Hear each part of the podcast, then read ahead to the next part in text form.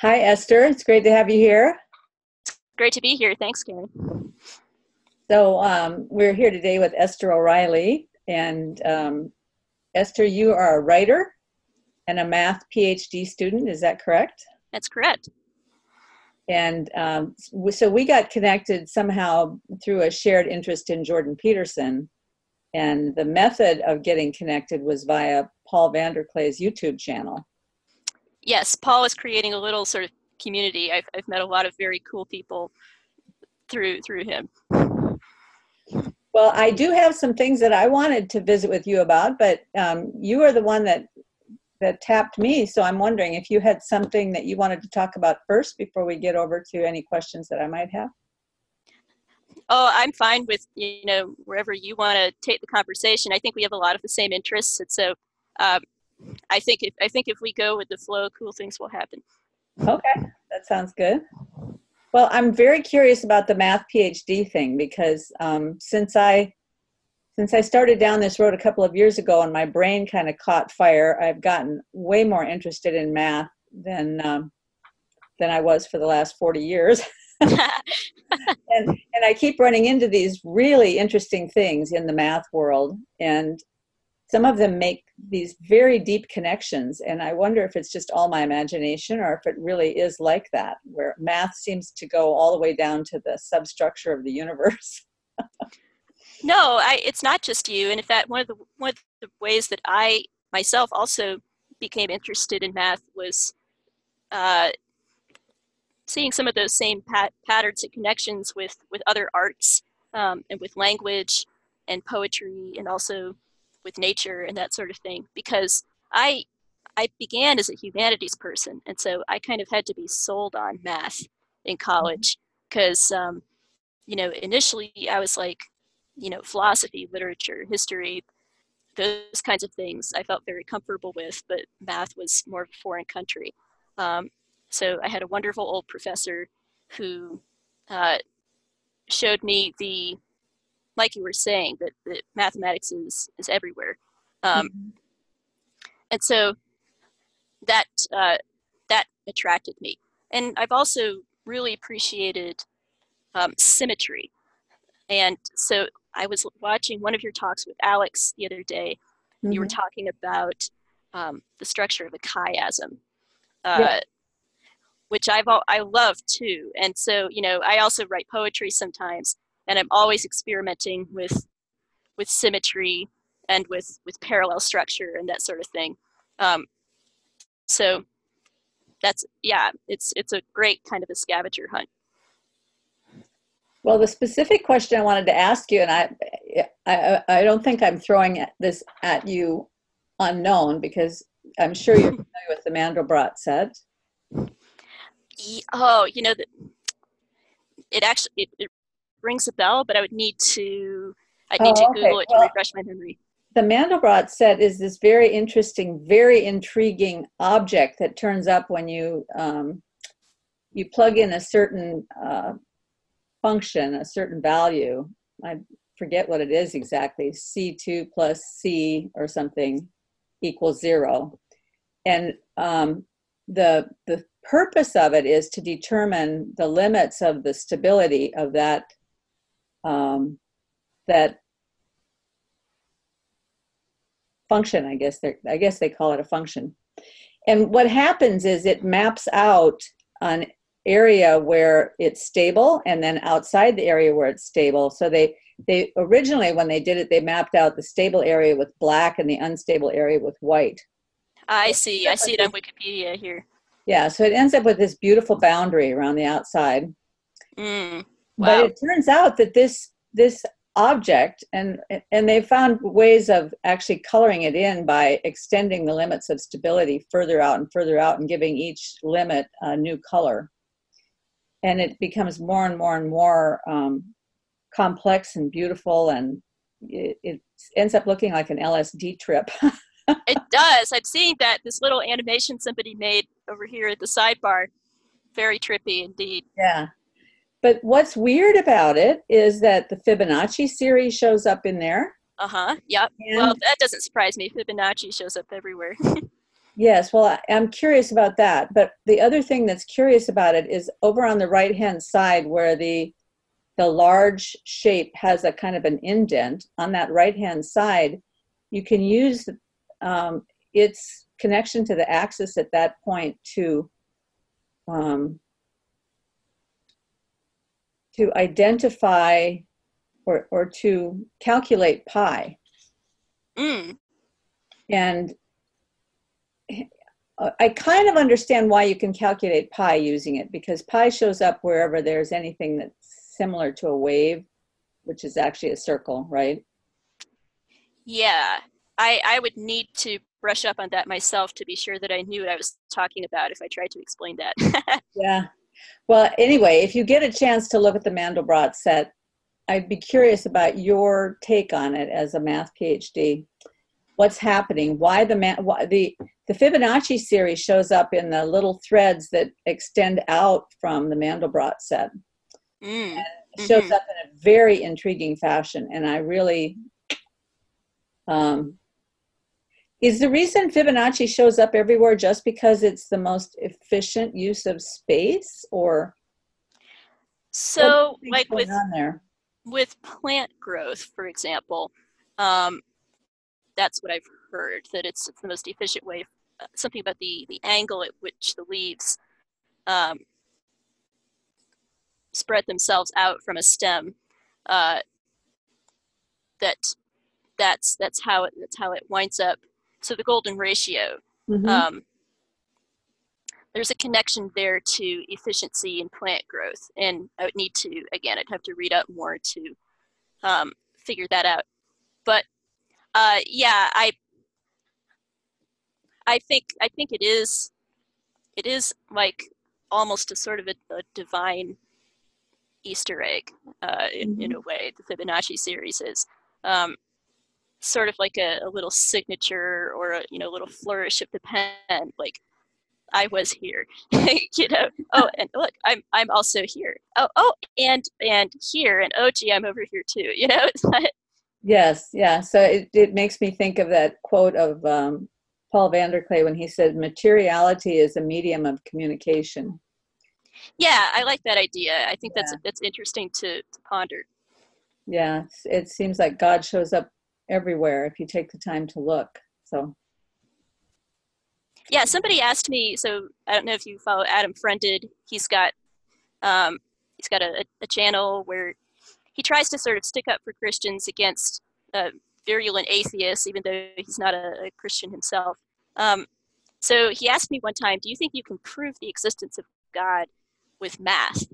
And I said, "Well, no. That that's that's kind of a too broad um, way to try to use the idea of proof. But I do definitely think that the mathematical structure that we find in the universe is strong evidence of a creative intelligence. Um, and so it points to a God, certainly, I would say. yeah, yeah. So one of the other quotes that Paul had that I thought was um, really interesting because it is very concise is that reality is that which governs. hmm Now, I know that you're interested in, um, I think you must be interested in not only Jordan Peterson, but you're also interested in issues of good governance because I've run into your essays on the Federalist and, and other places like that. So Yeah. I wonder um, how you feel about that quote from Paul that reality is that which governs. I think it, could be interpreted in a number of different ways. Um, so, um, I mean, you know, in, in the abstract, it seems like an intriguing thought, but I would have to have um, a little more of a context or, or an example uh, to, to to evaluate it or to, to say more about it. Well, I've, uh, I've been pondering it for a long time, so a lot of things come to mind for me. But one of the things is um, that reality shows up in the consequences of our actions. Yes, Um, right. Reality shows up, uh, reality exposes our true value system because we may say we believe something, but then we behave in an entirely different way. So, well, uh, yes, and so this this could get into um, you know the the eternal back and forth between George Peterson and Sam Harris on the definition exactly. of truth. You yeah. know, um, where I think um, I think I understand why Sam is frustrated uh, with Peterson. Um, but I also understand what Peterson is trying to say. I just think that because Peterson is not a very analytical um, thinker, he's he's more of an intuitive personality. Um, he he doesn't always frame things in a very precise way, and so that bothers Sam because Sam's personality is is far more ordered and regular and precise. Um, and you know he'll parse out the meanings of, of his vocabulary words very very clearly whereas peterson is more just sort of throwing paint on a on a canvas and see what happens um, well it's interesting you would say that because i i see peterson as being incredibly precise in the way he uses language and um, I don't think can it, be, yeah, it, yes. but it's a little it's a little bit of a duality in Peterson's personality. I think that sometimes he's very precise, and sometimes he it seems is very unclear and vague. Well, I think what happens is that he speaks with a presumption that people understand where he's coming from. yes. And, and where he's coming from is almost impossible to fully understand if you haven't watched all of his lectures and read both of his books. Yeah, and I might right. I myself have to confess, I think you have me beat because you you read all the way through Maps of Meaning, right? Twice. I'm on my way through at least that, four for the third time. Yeah. I'm I am impressed. I I, I only read um, uh, some of it one time, and then I, I put it aside. I mean, I've watched the a lot of the lecture series. Um, mm-hmm and it's always fun for me to kind of sample because he's given the same lecture series in different years and so i mm-hmm. like to kind of go back and forth and see you know what's what's a little bit different what's unique to a certain year even though it's the same course um, so i think i understand pretty well what his framework is just piecing things together but i have not been able to wade all the way through maps so kudos to you well it it was a strange experience because I couldn't understand him at all. And, yep. and then I, as I was reading it, um, and I think I talked to Paul about this, my understanding of art and um, the whole concept of how art and fear interact, and the mm. concept of how boundaries function to generate creativity, and many other concepts in art that are that I've really internalized at a very deep level. I started right. to see some of that in his book, and and all of a sudden, I was able to understand what he was saying. It was almost as though I had learned a foreign language. And right. I was yeah. I was watching some of your your conversations where where you were discussing how how art that that action of I get the hemisphere switched. I think the right hemisphere. Um, that it's a way of, of producing meaning in the face of anomaly. Um, so that, you know, the order chaos axis is, is the center of Peterson's kind of thesis. Mm-hmm. So, you know, maps of meaning is it's all about exploring exactly how we humans cope with the, the chaotic or the unexpected. So what you, if I recall correctly, you were saying mm-hmm. you discovered in your art that painting became that thing for you. Yes, well, I think I think any any creative expression that we get involved in is a way of allowing us to uh, communicate those things that are inside us at a level that's too deep for words. And yes. so, um, you know, people say when you when you come into relationship with another person, it's sort of bark to bark. it takes a long time to get underneath the bark and actually get to know the person at the core where it's living and where there's uh, vulnerability and where there's um, change possible and all of those things. But but in the general social context, it's just bark to bark. Mm-hmm. So mm-hmm. um, when we when we attempt to creatively express those things that make us who we are, uh, all of the experiences that we've had in life and people that we've talked to and songs we've fallen, fallen in love with and all of those things uh, make us see the world through a different filter than other people and mm-hmm. so we have something unique to contribute into the world but many times it those things well first of all it's very difficult to articulate those things and mm-hmm. secondly even when we do articulate them other people can't understand what we're actually saying because they have a different filter than we do Yep. is, is, the whole postmodern conundrum, right? That everyone yeah. sees the world in its in their own unique way. But but that's the function of art and music is that it and and other creative endeavors is that it expresses this underlying um, personality from one to the other, where we begin to see what's at the heart of another person. And it also helps us to see something in our own hearts. You know, if I look at a beautiful piece of art that that someone else has created, uh, even 500 years ago, I capture something of what they were trying to say, but I also learn something for myself, right? Right, and so you know that's why at the end of my my second talk with Paul VanderKlay, which I, I think you heard, right? I think so. Yeah.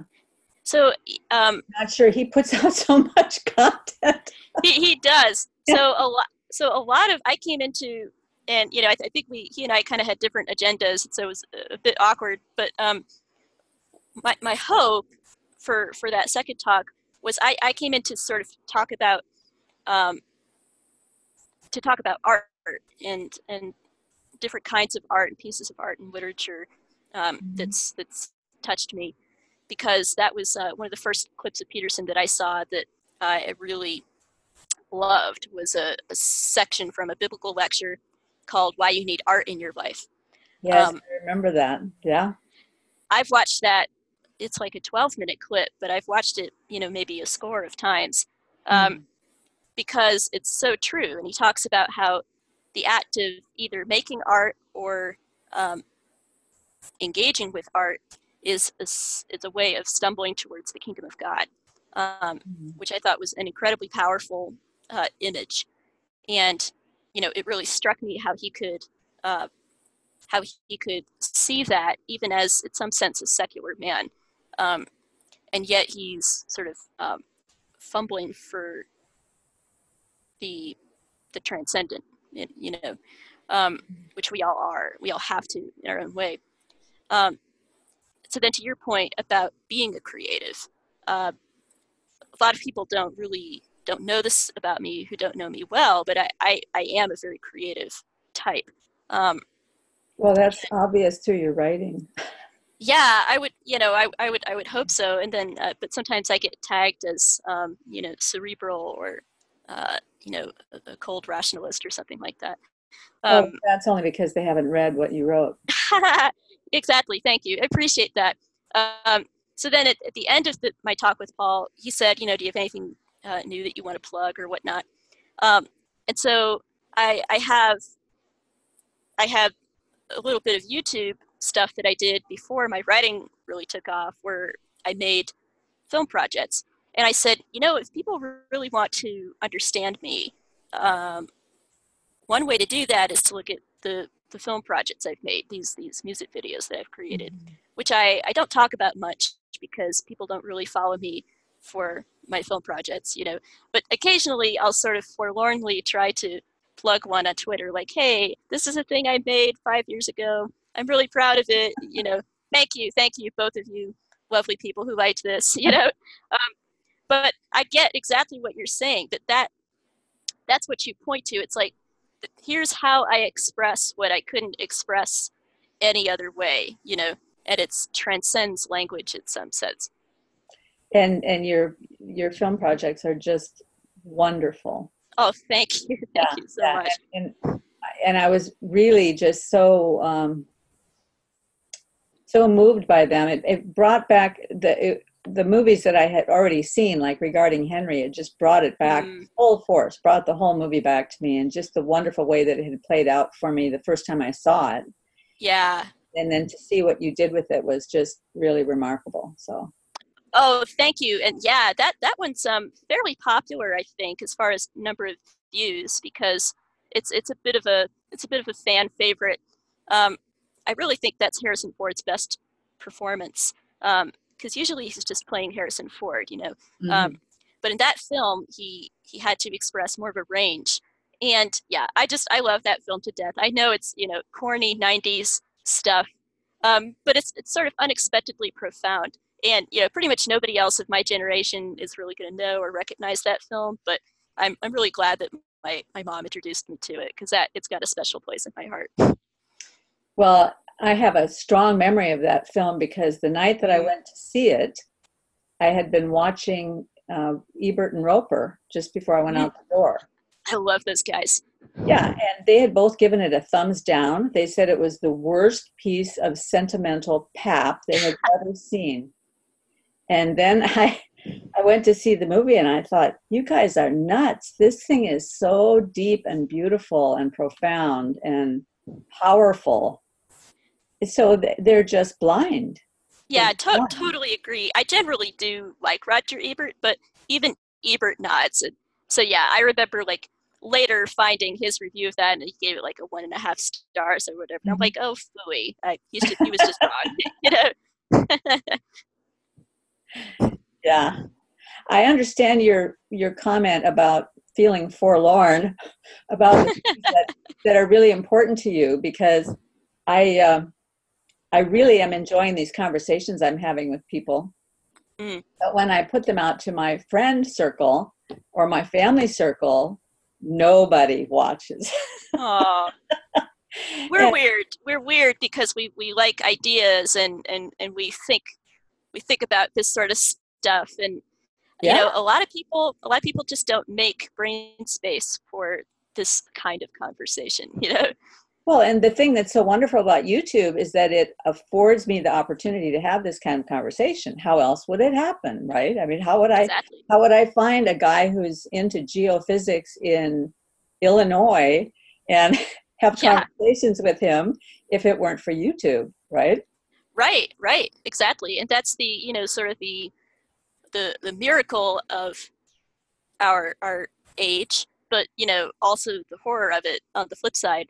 Um, there's an old interview with David Bowie from the 90s, I think, where it's quite eerie because he's sort of prophesying the internet and what what the internet's going to be like, and he's like he's prophesying the two sides of the coin. Like on the one hand, he's saying it's going to it's going to revolutionize communication. It's going to be the most amazing, powerful tool that the world has ever seen, but it's also going to unleash unspeakable horrors. And now it's like, oh my goodness, he was completely right.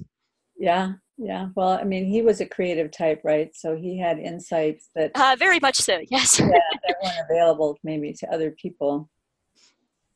So I ran into something else that was in uh, in Maps of Meaning it's on page 259 for those who are plowing their way through. No, there's there are two different um, like editions of it that are slightly different from each other, and it's it's really annoyed me because I like I found an older edition um, which had like a bunch of typos in it. And then the Routledge edition, a lot of those have been cleaned up, but then the pagination is slightly different. Oh. And so I, you know, but I this is probably what you're reading from. I'm, I'm going to assume is the Routledge Yeah, it's the, the uh, new Routledge. Yes, it's a Routledge, Routledge version. So anyway, on, on page 259, he, he's talking about Homo sapiens' unique heroic thesis. Mm. That is that the nature of experience can be altered for the better by voluntary alteration of action and thought. Right. Well, that's his, you know, his gospel in a sense, as, as Paul, I think, aptly puts it. That it's it's you make the conscious choice to to turn one way or the other. Well, when he talks about the infinite field of potential that we face every moment of every day, um, in essence, we create our future out of that potential because that potential is nothing and then we move into it we do something and then that choice brings our future into focus around that choice and then we keep moving forward right that's the Right. basic idea Right. But- And that's, you know, yeah, go ahead. i was just going to say that wh- when i read so he wrote this the nature of experience can be altered for the better by voluntary alteration of action and thought and he says that's a very very very old idea that goes back thousands of years and that has been you know crystallized into that idea now that undergirds western civilization and our heroic thesis and all of that kind of thing. Um, but it's also very similar to uh, what the quantum physicists say that the nature of reality is that everything is just a particle and a wave and it isn't anywhere until we look at it and then when we look at it we concretize that into material reality Yes, whatever that means exactly. Which, you know, i don't think they really know what it means but well, that's but it's exactly joke, the right? same. It, it what what that means is, I mean, if that is true, what it means is it matters what we look at, Right. right? Schrodinger's Schrodinger's potential cat. Well, I I think it's a little a little bit different than that because even Schrodinger said the the um, the essence of what this says cannot be true. The cat cannot be both dead and alive at the same time. So Right. there's something missing in the theory. He recognized that there was a piece missing in the theory because both things could not be simultaneously true. Right. And and so I don't know if this whole idea of the observer came after Schrodinger or not, but I know that that the idea now is that the the the thing changes to a particle the, the wave changes to a particle at the moment it's observed Yeah. so, so it's it's where we focus our eyes i mean okay that that's at the quantum physics level which is you know tiny particles but if i if i extrapolate that out and say there's something that relates to that in the reality that we live every day yes. what I put my focus on makes a difference on how my future turns out. It's all attitude, you know. I mean, these are cliches, really, but but it but it seems like underneath those cliches, there's some sort of really deep understructure of meaning. Well, right, and that's um, something that Peterson will often say is it's very strange that in in a materialistic context we still talk like potential is real, uh, because he'll say that you know we'll constantly tell each other you're not what you should be, but that presupposes that what you should be is is is something something meaningful. It's a it's an immaterial and yet real thing. So that's where he, you know, he'll he'll push the acting as if, you know, officially the philosophical structure that that we parrot back to ourselves doesn't leave room for this, and yet it's how we live. So when you say the philosophical structure that we inhabit doesn't leave room for this, could you flesh that Well, out a bit more? So I mean a uh, the philosophy of materialism. So um, you know Sam Harris's idea that we don't have free will, for example, Mhm. um, that we're just we're we're predetermined matter in motion, essentially. Um, that's the official line, so to speak. Um, that's the accepted philosophical wisdom. Um, but then you know Peterson is saying, yeah, but look, nobody nobody acts like that. Nobody believes that in the sense of acting on it, which is how he Mhm. defines the word uh, belief. Right. Well, even Harris cannot be acting on it, otherwise, he wouldn't take himself so seriously. well, yeah, it's it's it's the whole Harris's House of Cards collapses in on itself so fast. It, I mean, yeah, Yeah. So, so do you have a background in um, the philosophy of religion or in um, theology at all? Some of what you've written sounds as though you have some background in that. Yeah, I have. I have some philosophy background. I'm not a, a professional philosopher, but I, I'm a very interested layman. I did do philosophy as one of my majors in college, um, and have, have always just been fascinated by the different branches thereof. I, I like to um, I like to try to read some of the, the actual philosophical literature to try to keep keep myself in, in shape. Um, I'm really interested in epistemology um, and also philosophy of religion, religion, philosophy of science, um, the, those kinds of things. Again, I'm no expert, but I just find them very, very interesting.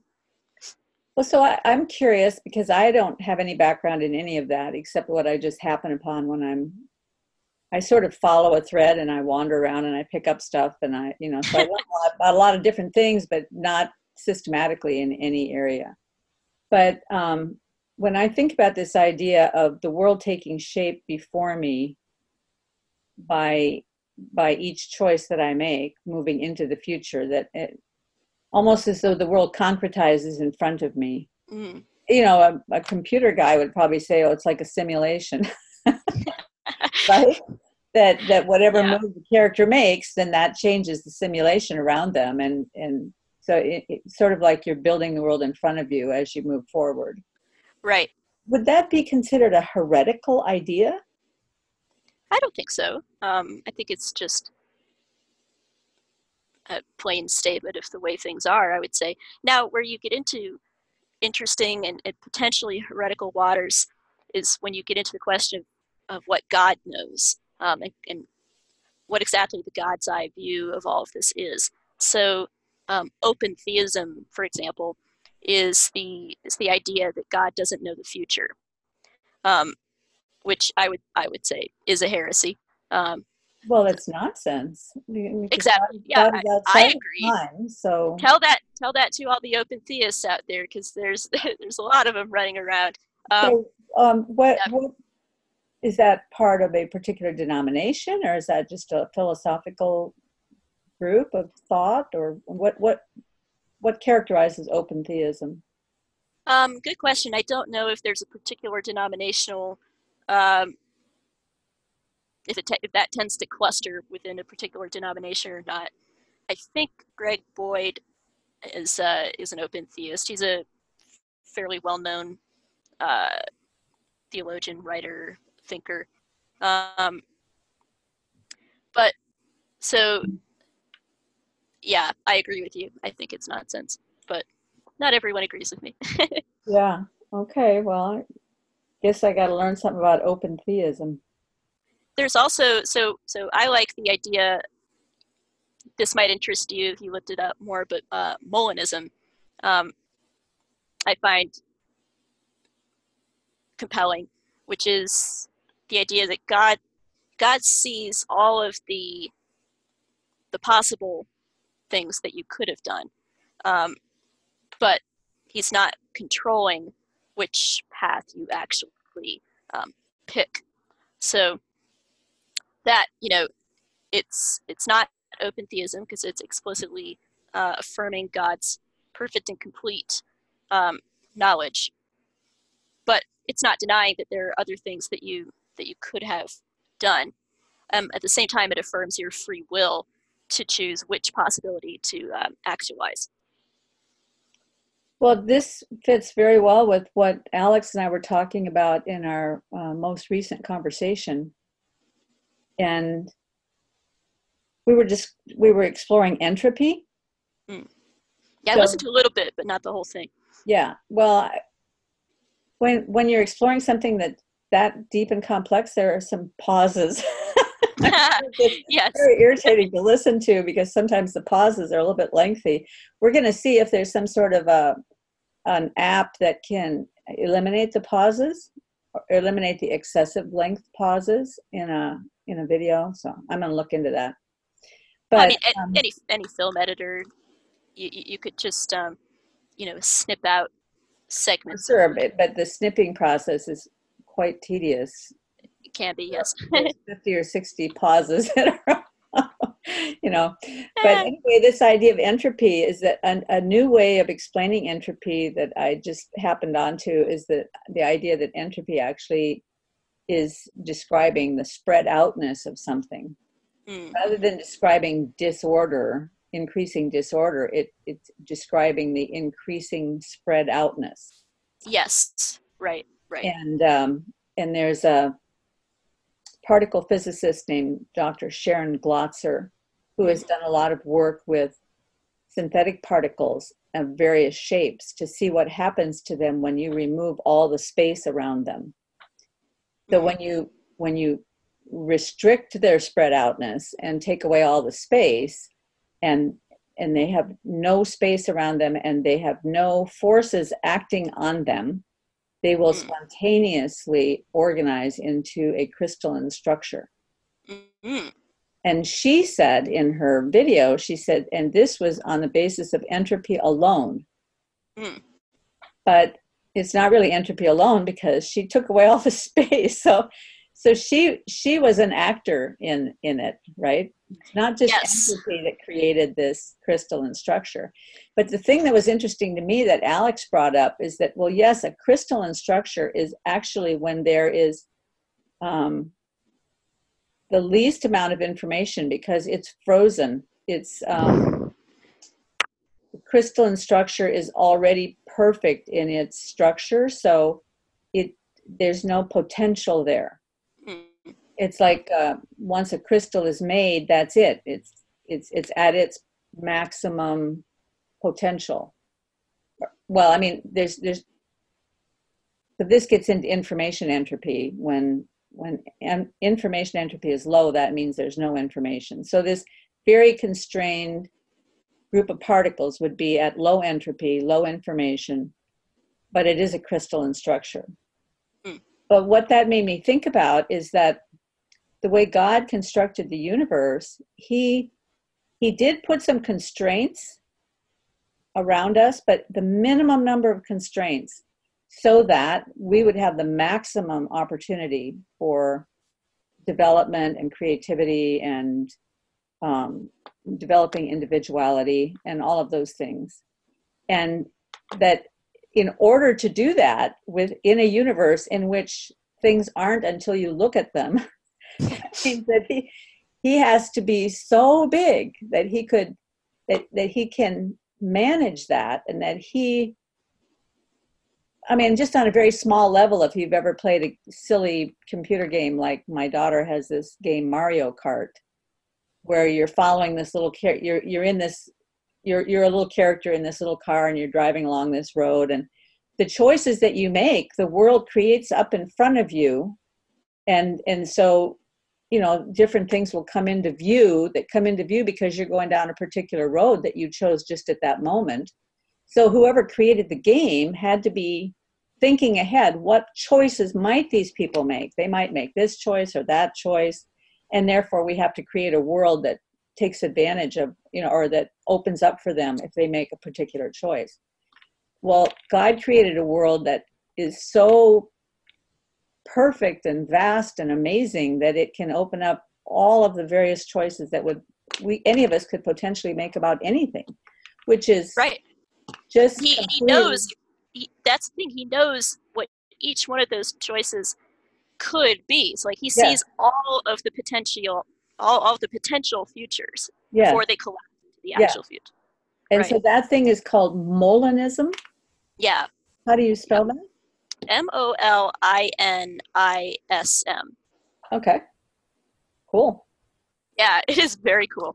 And of course, this also gets into geeky questions about whether God is in time or outside of time, mm-hmm. um, which gets into the, the A theory versus the B theory of time, and very cool, fun stuff there. Um, I like the idea that Boethius had. Um, Boethius was a philosopher, and I'm going to get his century wrong if I don't look it up. B O E T H I U S? Yes, yes. Okay, 400s AD, Italian um, politicians, and then the, the emperor threw him in prison. And so as as one does, he wrote a philosophy book in jail. it, was, it was called uh, "The Consolation of Philosophy," and so he imagined that uh, philosophy was personified as a woman who came and uh, visited him and gave him insight. So um, he puts forward what what I think is a, a very satisfying picture of God's relation to uh, to the created world and there, which is God as as being on a mountain, looking down and seeing each life laid out, sort of like well, Boethius wouldn't use this analogy, of course, but like a film reel, where um, it's almost as if, from God's perspective, the life has already been lived, and so He can see each uh, each moment of it. But God Himself is outside of the confines of time. Mm-hmm. Um, so, and I and I think I think God has to be. I'm, I'm not really satisfied with models that place God in time, but that's you know it's a very geeky back and forth. Well, I guess you can you can make models however you want to from whatever set of ideas that you want. But I mean, if you, I'm I'm very simple. I just look at the Bible, and the Bible says that space and time came into existence when God spoke the world into being. So. Oh, sure. At the yeah. same time, I think that the Bible leaves a lot of room for for play, though. In some ways, it it know, certainly does. That that's yeah. another thing I've been thinking about a lot lately is um, this idea of um, how each word gains in meaning over time as we mature as individuals, but also um, God's word also grows in meaning over the course of history. But it's not that it grows in meaning, but our capacity to understand the depth of meaning that is already built into God's word, our capacity grows over time in one sense because of the increase of our knowledge and that we have more and more understanding of how the universe is constructed.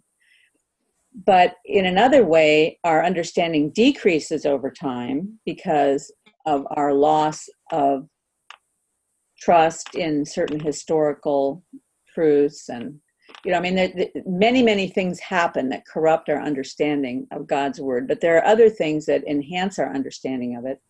And in a way that there's aspects of the word that open up to me now that i've become interested in quantum physics and mathematics and things like that that i never would have seen before i was interested in those things.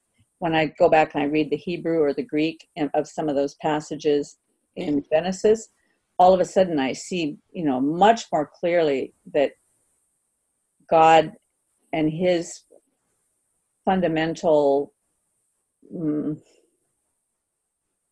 I don't I words fail me, but anyway. well, I was thinking so you've read I'm, I'm, sure you've read the Chronicles of Narnia.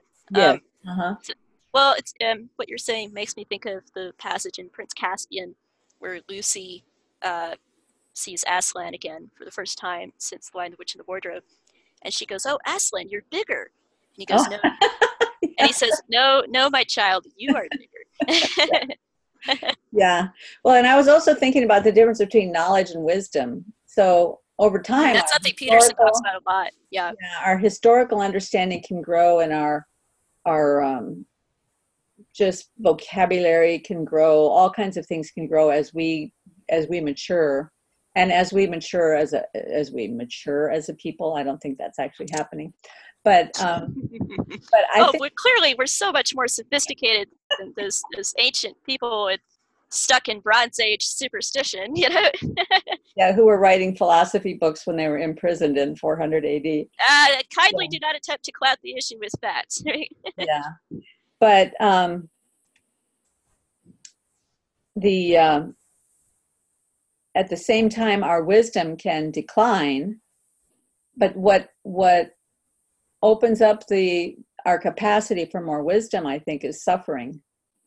Mm-hmm. so um you you even see an increase in wisdom globally after the second world war where for, for a period of time there was big hunger for god and big hunger for god's word. Like in Japan after the Second World War, um, the Japanese people were actually calling the Americans and asking them to send missionaries, send missionaries. Mm. We need to understand more about God.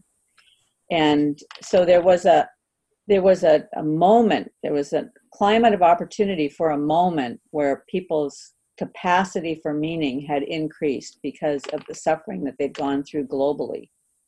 That's that is interesting. I hadn't heard that about the history of Japan after the war. Do you have a, a resource on that? Or a- well, I was a missionary there for three years, and that was what right. that right. was what people told me. So I mean, it may it may just be um, the wisdom handed down, or the yes, yeah, yeah. yeah. I I'd forgotten about that. You've been but so many you've done so many interesting things it's hard for me to keep track but, but I, I visited in many people's homes when i was there and and some of the people especially in some of the smaller villages would, would bring out photographs that they had uh, that their parents and grandparents had taken of them with the american military who had come over and were helping to reconstruct their villages and helping them put things in order wow. and they, they were so thrilled to have had those men be a part of their lives mm. and um, yeah i mean there was one time that i was at some sort of a now this i can't remember if, if this actually happened to me or if somebody told me this story. You know sometimes memories get my memories of japan are a little bit corrupted because of all the bad stuff that happened when i was leaving japan. Um, but one of the things that i remember and i i think it happened to me was that i was at a meeting and someone at the meeting brought up something about um, Hiroshima and Nagasaki. Mm. And a Japanese gentleman stood up in the back of the meeting and he said, you know, if those bombs had not dropped, two million more Japanese soldiers would have died because they never would have given up, ever. Mm-hmm. And not only all those millions of Japanese soldiers would have died, but also many, many, many more Americans. So we look at those things in history and we just think, you know, how could that, po- how could we have done anything like that? How could that possibly have happened? But from the at, from at least one of the generations of the Japanese people, they saw that as a net positive because although it was extremely destructive and a lot of people were lost, it could have been so so so much worse. It's very interesting that the a, a Japanese, an older Japanese voice would be yes. making making that argument. Um, yeah, I, I, I personally have, have always been opposed to the bomb. Um, mm-hmm. I, you know, I still see it as as intrinsically wrong. Um, even though, yes, it's certainly true. I'm sure that, uh, that all those millions of soldiers and lives would have been lost otherwise. Um, so you know that that's kind of my take on it. But as a sociological point, it's very, very interesting that, that you that you heard that. Yeah, and and I agree. I mean, I'm I'm not in favor of the bomb. I'm not, you know, I'm not in favor of any of these stupid wars, but but there are things where life is just so complicated that if if we try to just come up with some simple little solution out of our own ignorance, um, we're not taking enough things into account, right? Yeah, and that Our I mean is insufficient. well, right, and that um, you know that very broad truth that sometimes there there are no solutions to a problem. Um, that was something that I I learned early on because in my civics education, my parents gave me Thomas Sowell to read. Um, So the, his book, The Vision of the Anointed, was mm-hmm. a very important book uh, for me, very formative.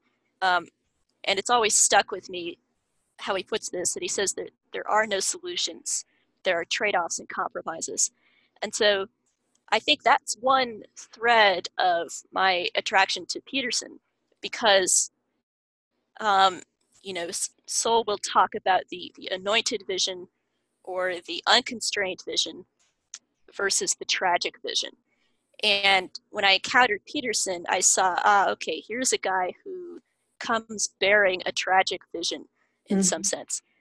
Because Peterson looks, he wants to ameliorate suffering. That's that's his heart's desire. You know, he looks around and he sees people who need help, and yet Peterson has been around long enough and is wise enough to understand that there's no you know kind of magic wand that you can wave to make make this all happen magically and instantly.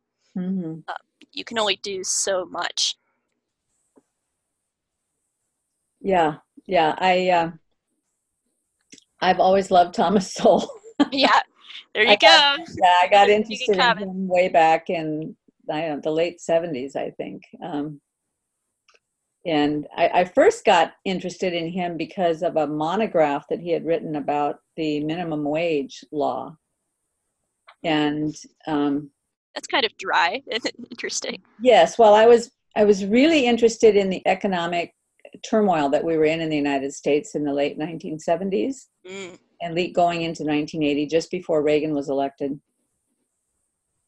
And really, we were on the verge of an economic catastrophe. And I was trying to understand it. So I was reading every book I could get my hands on. And I eventually stumbled into Austrian economics, but but I also, you know, began following people like Thomas Sowell and uh,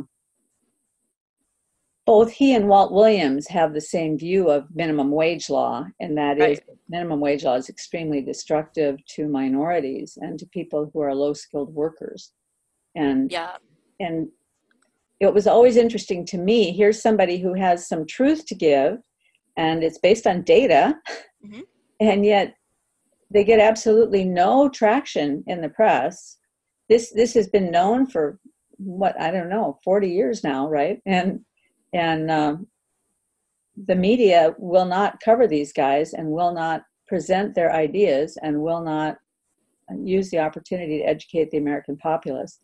So way back then, I started seeing there's some problem here with the way that that our media are communicating with the average person. So you have to go looking for your own information and that's when i really started to do lots more research about things trying to understand how the world was really put together because i knew i couldn't really trust the newspapers and the magazines and those things to do my work for me yeah i've been thinking about the well the, the, yeah the, the minimum wage question and, and, the general well now we're in our, our own economic slump here in the, the 20 uh, teens um, there's a book i'm working on a review of uh, by a journalist named Chris Arnade, mm-hmm. and he's yeah, you might have might have heard of him. Uh, yeah, didn't he? Mm-hmm. Um, I I really I, I, I would highly recommend the book. I, I really loved it.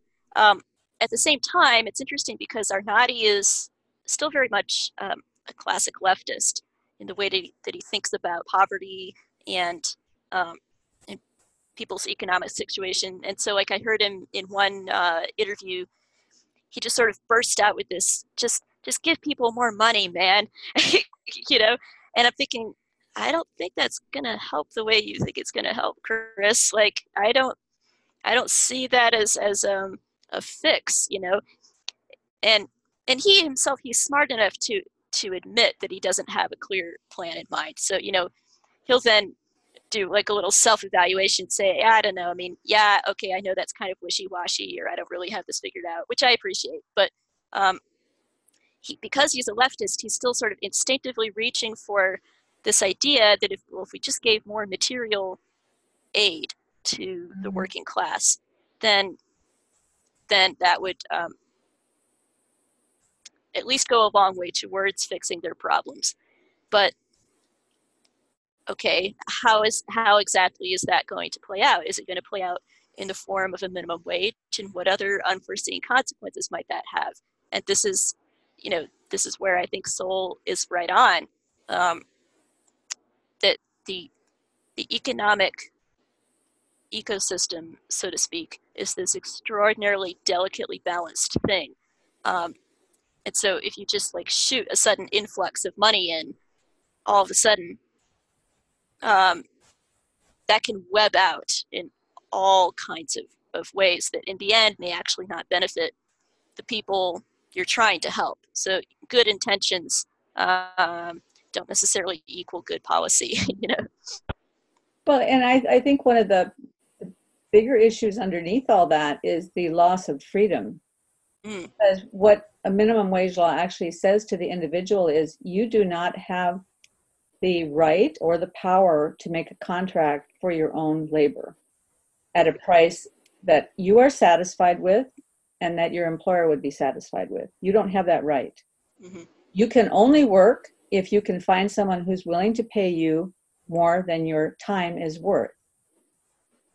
So, for, for a person who has no skills at all, hmm if if they're willing to work for a very small amount of money in order to gain skill, Yeah. then if they have the right to do that, they can go out and start doing something and they can make something of themselves. They can gain the skill, then they can go to another employer and, and demand more money and they'll get it.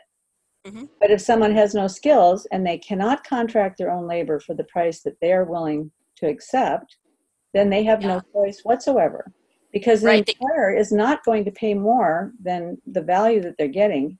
If they are Yeah. forced into doing that, then they'll they'll hire fewer people and they'll hire better people who have more skills so that they can get more value for the money because that's just the way the world works Yeah, that, that's a very astute point. You know, they, they can't they can't get on the train, so to speak, to begin Yeah. with. yeah Um, exactly.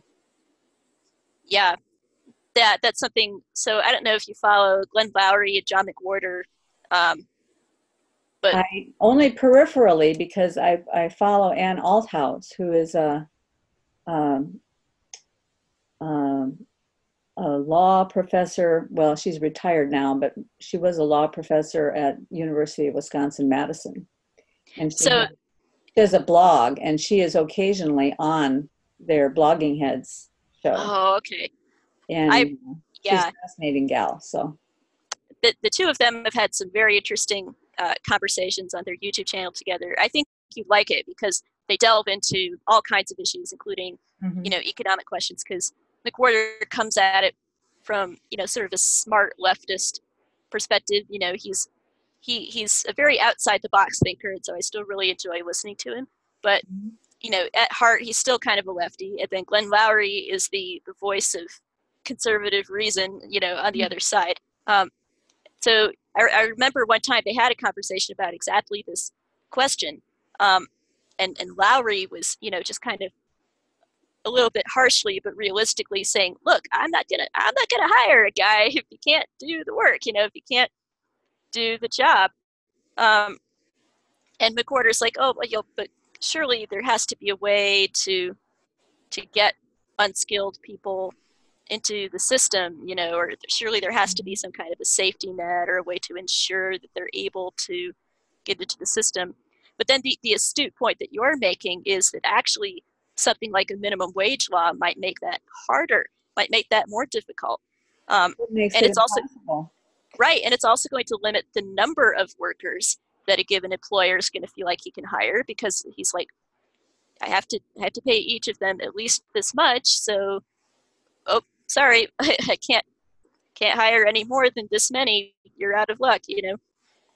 Well, yeah, I mean, actually, if you look at the data going back to the beginning of the minimum wage law, eh, I think it goes back to the 30s, maybe something like that.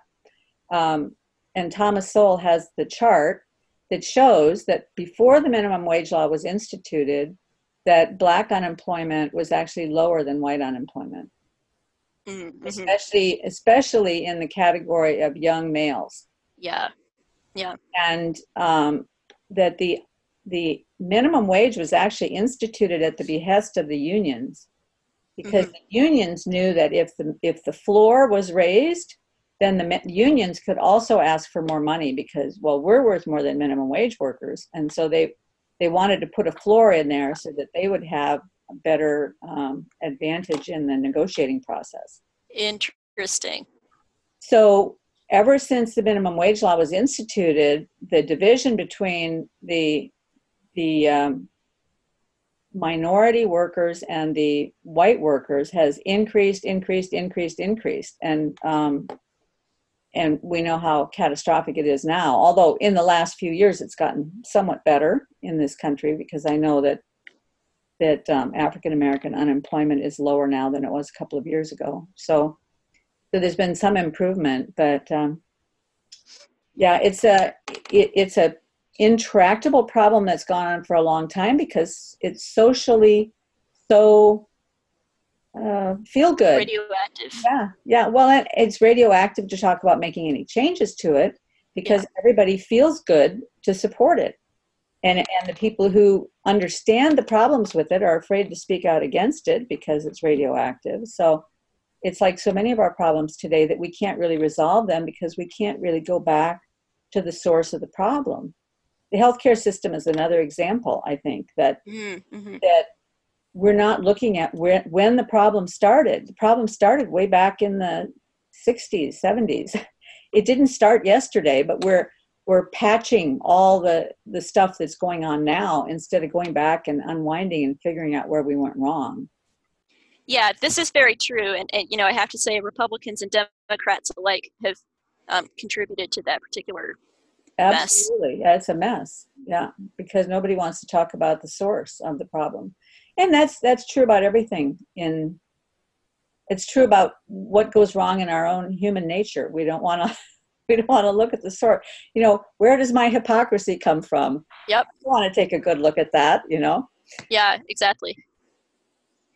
I did want to so maybe this could be a segue um, I, have I've heard you talk some about um, hierarchies and, and mm-hmm. peterson's um, way peterson thinks of hierarchies and it seems like that's um, out of sync with uh, more of a christian view if i if i understood your your thesis correctly um, I I think I, I would I would want to be careful not to misread Peterson there though. So like he'll you know he gave a talk once where he was talking about this like the 10% of people who are kind of at the bottom of the the rungs of society. Yes. Uh-huh. And he's like there's yeah, he's like there's nothing for 10% of the population to do and that's I don't know what to do about that. It's this mm-hmm. terrible tragic thing um, that you, you just kind of have to sit with until it hurts you, basically. Um, but you know, he's not um, he's not putting statistics like that out there in order to push a kind of you know Hobbesian or Nietzschean frame uh, mm-hmm. where it's like and your job is to is to climb the dominance hierarchy and, and double take the hindmost or, or whatever you know mm-hmm. um, you know he he sees it as you climb you climb up the ladder so that you can be of use to people below you on the ladder hopefully right. yeah ideally no, I, I, totally get that when he talks about that in, in mm-hmm. fact i thought that his explanation of how the the people the people at the top are able to stay there only when they take care of the people all the way up and down the hierarchy. Right. Because if they're not taking care of those folks, then somebody's going to take them out.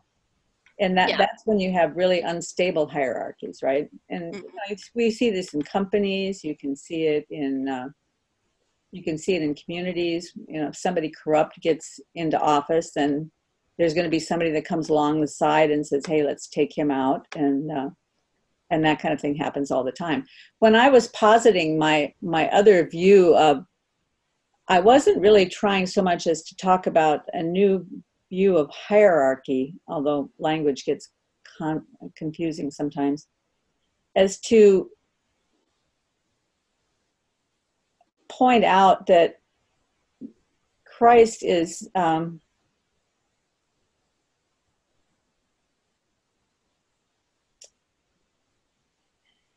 he is the, the center towards which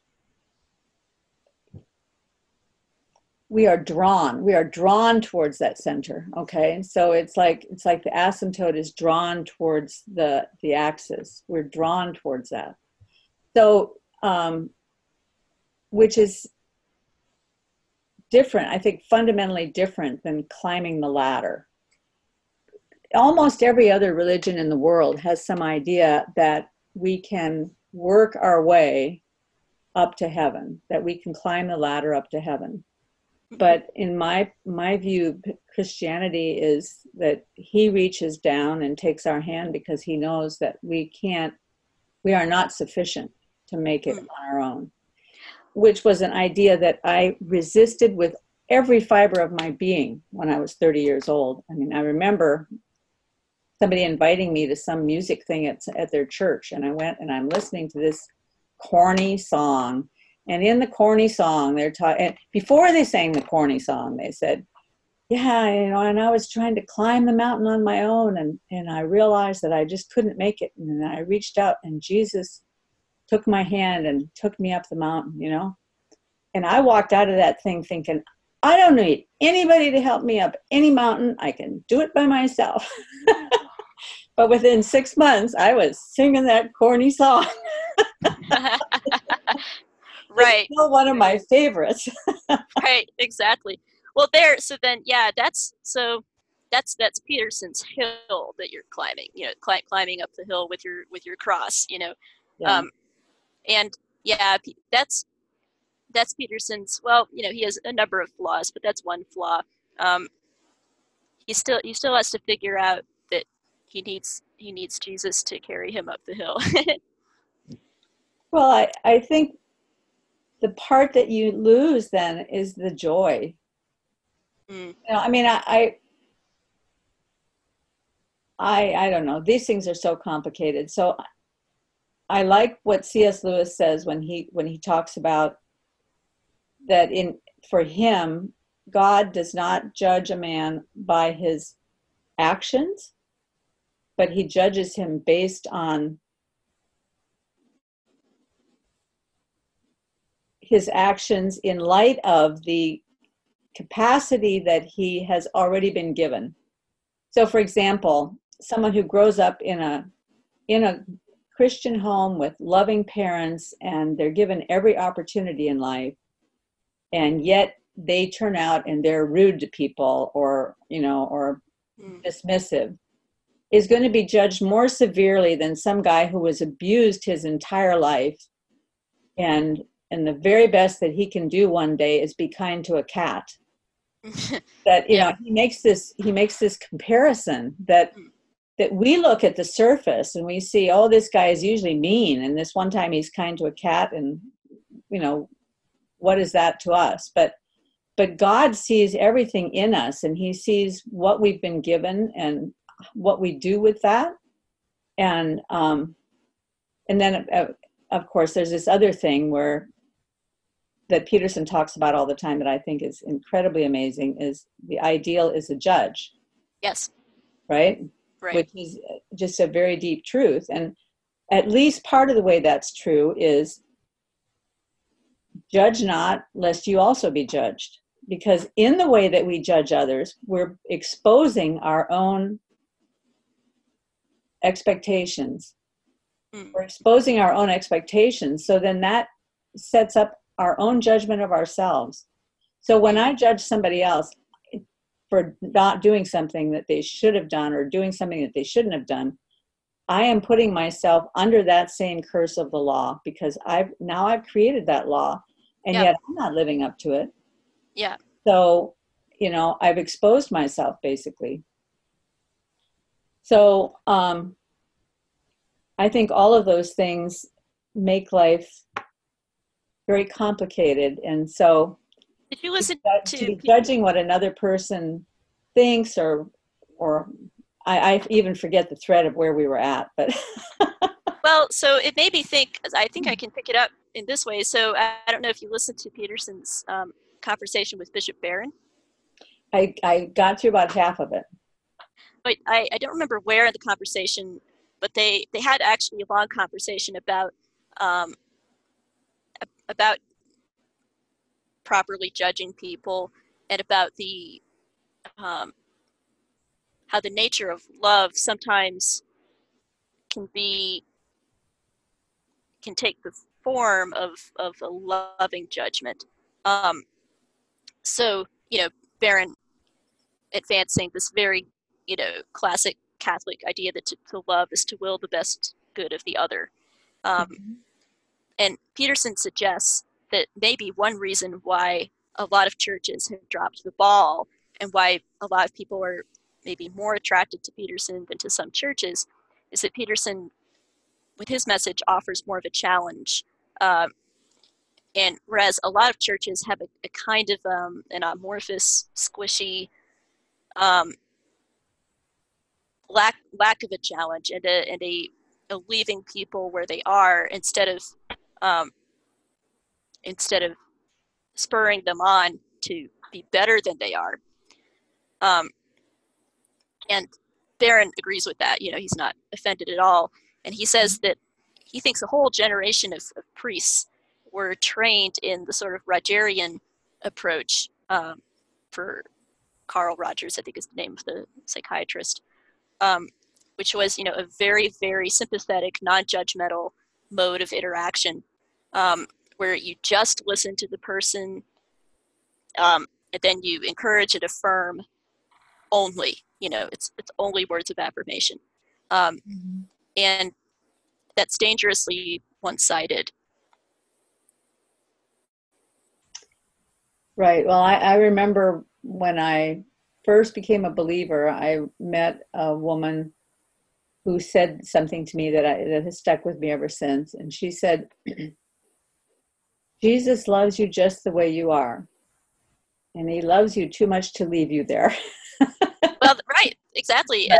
I think that's I think that's exactly right. And yeah. actually, this goes back to one of the most interesting aspects of the, the book Dignity that, that I mentioned earlier by, by Chris Arnade um, is that, you know, on the one hand, Arnade is, he, he tries very hard to kind of fade into the background of other people's stories. He tries to just kind of present them for people to make their own evaluations without passing judgment on them himself. Um, but at the same time, he begins to visit a bunch of little churches, uh, like like little, small, poor back row churches, and he begins listening to stories of people who uh, got clean from addiction. Mm-hmm. And he he says, you know, I never heard a a success story um, that happened without the help of a church or or a faith community coming around a person and welcoming them with open arms. So you know there was no, you know, the churches were open access, so to speak, no, no credentials needed to get inside. But once you were there, it's like, okay, if you want to be part of this community, here's some standards that you're going to have to abide by, and we'll we will come alongside you and we'll help you to meet them if you're willing to put the effort on on your side to make it work. And he said that was like the only the only proven method. And so he's like, I'm not a religious guy, but this is I've come back to tell you all that this is what I discovered. Make of it what you will, you know?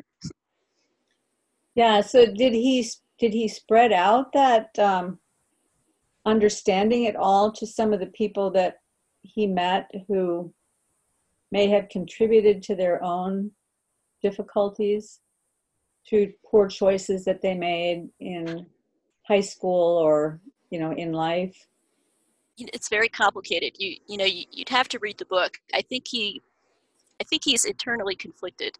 Um, you know, because he like on the one hand he has this this impulse. He never wants to judge somebody. Like even if even if the person is a junkie. He he's he still feels like well, but you know what circumstances might have driven him, him to make those choices. You know, maybe he felt humiliated. Maybe he felt like he had no other options, and then the crack house seemed like the most welcoming corner of the world to him. That's how he got mm-hmm. sucked in. And so, yeah, you know, he, he, so he's always thinking about kind of, you know, in that leftist fashion, he's always thinking about the structures around the individual, the circumstances around the individual. Mm-hmm. And yet he's got this inconvenient fact that the only way that these, that these people have gotten clean is by meeting people who love them enough to set standards, you know, to, to set rules. Right, yeah, and and to pick up the heavy load and start moving forward.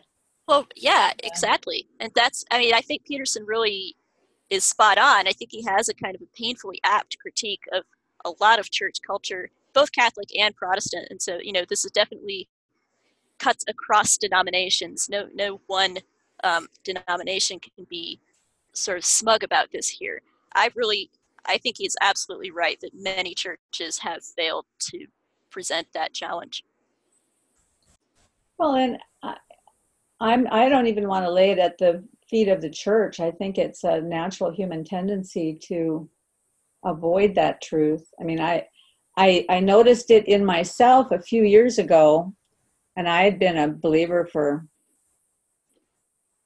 probably 30 years before I had this aha moment one day.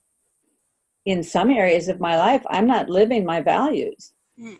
I have certain values that I, you know, that I have expectations of other people and I have judgments about how the world is supposed to work and all those things. But there's areas in my life where I'm not living my values. And one of those areas was in in the area of eating.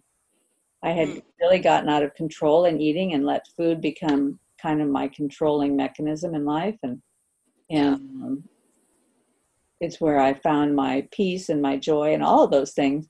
But I would have never said that, you know. Yeah. I, I I didn't recognize it at all for what it was until I got clean. Yeah. Once I got clean of the addiction, then all of a sudden I thought, wow, all these years I've let most of my mind share be on what I'm going to eat next and when I can eat and what I can eat, whether I was dieting or not dieting. Everything was around that focus. Mm-hmm. And um, I can't blame that on the church no, that was my oh. own. That was my own choice. That was my own trail that I took. Instead of turning to Christ in my moments of need, I would, you know, turn to my candy bar that was stashed in the closet. And um, I, I just think that people are way more complicated than we like to admit. And for any well, of us, we have to we have to come to a place where we can see things more clearly and so I was kind of on my way out of that hole when I ran into Jordan Peterson. And mm. so, a so you had already kind of put yourself yeah, together. Yeah, I was yeah. already on my way out of the hole. But so much of what he said resonated on many levels for me in many of areas of my belief. And so many of the things that he said resonated with things that God had taught me through the years. And mm. I could point to various places in my Bible. Well, yeah, here and here and here, you know. Um, so especially listening to his biblical lectures was just mm. like drinking in cold water. It was so great to yeah, so much so much amazing stuff there. It, it, you know, yeah. people will people will ask me.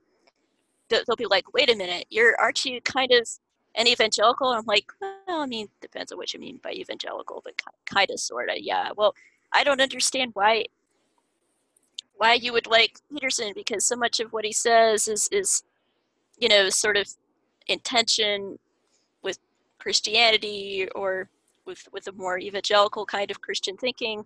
And I'm like, well, where, where does it say that I can't be interested in different kinds of thinkers and, and minds and, and people that I don't completely agree with? You know, I, I just think he's a fascinating guy, you know. At the biblical lectures, like you were saying, even though they're, you know, wildly unorthodox in, in certain respects, I, I just found them as I started listening to be a fount of just wisdom about human nature, you know, um, because over and over again he just hits the spot um, of of what we are like, you know, how we how we behave, how we are. Um, what you know, whether he was talking about, uh, well, like he's there's one clip I went back to a lot where he talks about the fear of God.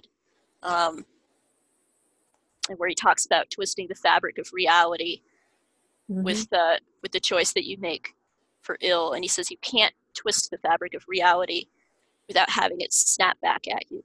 Um, and reality rules. Reality rules. Yeah exactly. Yeah. It, that's that that's an amazingly powerful um, image. Um, or you know when he talks about how human beings sort of atrophy without having a challenge. And he goes, I mean, you could lie around and just have pablum infused into you for the rest of your life, but um, you're actually, I mean, yeah, life isn't about being being happy. Life is about contending with something. Um, and some of that was was wisdom that I think I, I really needed to hear for myself at my point in life because um, I'm a very a very cautious person. I'm a very risk averse person. Um, um, and I've always been I've always been a very good chess player. So I, I like to have all the options laid out and all the different contingencies so that I know exactly what the best path is going forward. So uncertainty is something I dislike very much. I really dislike living in uncertainty. I dislike, you know, sort of venturing out or, you know, taking a risk or making a radical life change. And so listening to him talk about how you need to do that. And, and, and he'll say, if you don't contend with it, if you don't confront it head on, it's going to come and find you. And so you might as well confront it.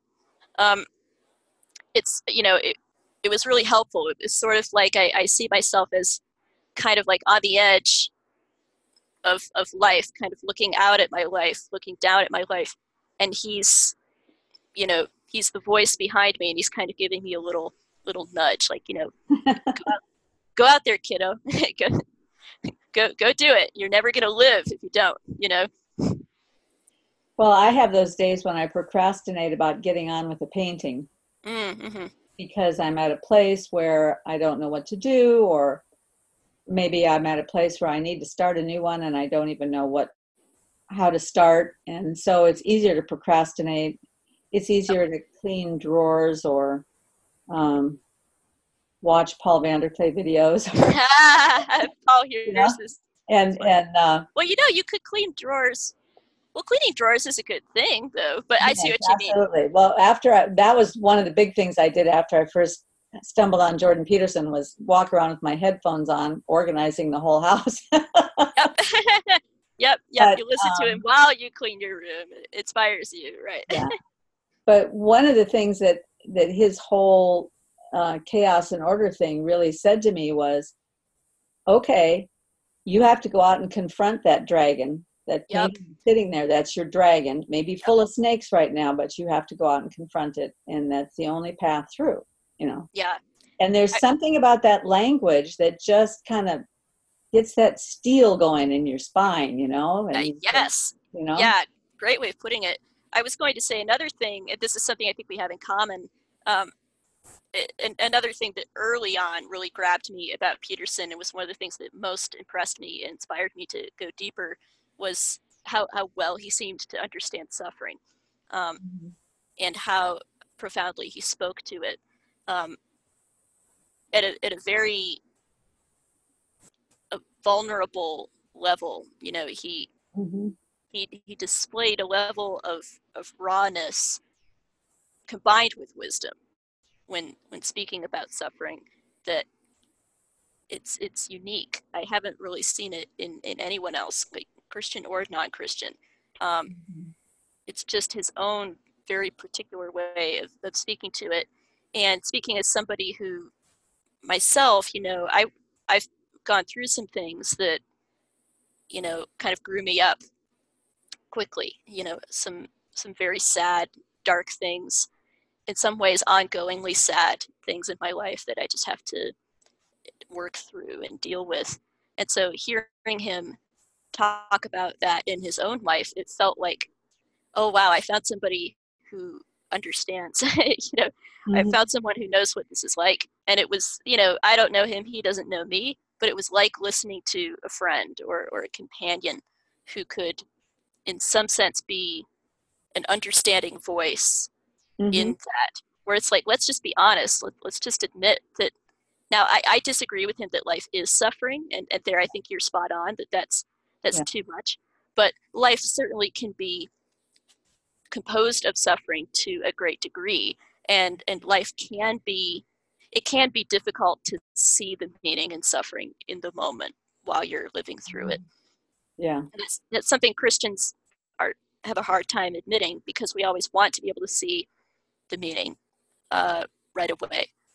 But we can't always and that's why we need an eschatology you know well yeah and it's and we want to see the meaning in it right away because we want to offer some what we misattribute as uh, comfort to the person who's suffering when in actuality that's the worst thing you can do is to offer them some pat answer you know? Yeah. This is why this is happening to you. Well that that is not helpful you know? Nope. um, but but we do that because we can't handle the pain I, I mean i don't want to be associated with that person's pain so i'm going to try to fix it for them so i don't have to feel their pain with them Oh, no, there is a psychologically astute comment. yeah, yeah.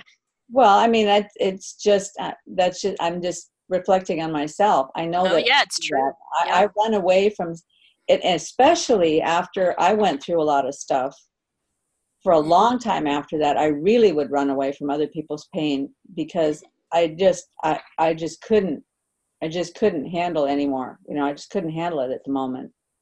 Um, and it's it probably took me 10, 15 years before I got to the place where I could willingly go back in and try to walk alongside somebody who's really struggling through difficult things and really be there for them and and I judged myself a lot during that time like how can you run away from these people that you know really need somebody but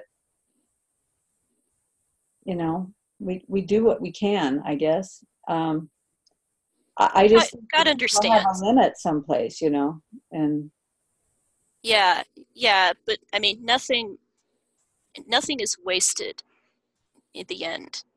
yeah that's for sure. I mean I- and and i find now that that there when i am helping somebody who's really suffering really in a in a difficult place i can just be real with them you know Mhm. and i can listen and i can cry with them and Yeah, and um and i wasn't capable of that before so i know that something fundamental happened in me yeah, yeah. Well, that that could be a great note to uh, to end on. I don't know if you had another uh, question to throw my way or no Topic i, go I think that sounds like a good place to um and and maybe we'll talk again one of these days yeah, definitely. There, there's definitely other things that um, that I had in mind that would make uh, great topics for another talk. So, pretty sure this won't be the the last convo that we have. you care to share what the other topics are so I can be thinking about them? Oh, well, so you you sent me um, uh, this this video that I'd found on mathematical challenges to Darwin, um, which is is something that I independently am also very interested in. And uh, so it had David Berlinski and Steve Meyer and David Gelernter Yes. uh, talking with the Hoover Institute. That that is a very rich, very fun topic, and I actually have a copy of the monographs um, from this symposium that they were talking about in the 1960s, where oh wow. the, the yeah, where the the computer scientists came together with the biologists and had a big um, sort of showdown where the you know the computer scientists were saying, "Look, we don't think this is working," and the biologists are like, "Well, you don't understand. No, we don't think you understand." And it was this wonderful sort of uh, shouting match, but it was all transcribed and uh, and and written down and printed. But um, now it's you can't actually buy it anywhere. You you'd have to go hunt it down in a local school library or something like that. But fortunately, I'm close to a school re- library where I was able to do that. But that could be there's a preview of coming attractions. That could be something we get into more next time. Yeah. And are you also familiar with Dr. James Tour? Oh yeah, very much. Yeah, I love his work. Yeah. Okay. Well, let's do that next time then. So, That's awesome. Great talking to you, Esther.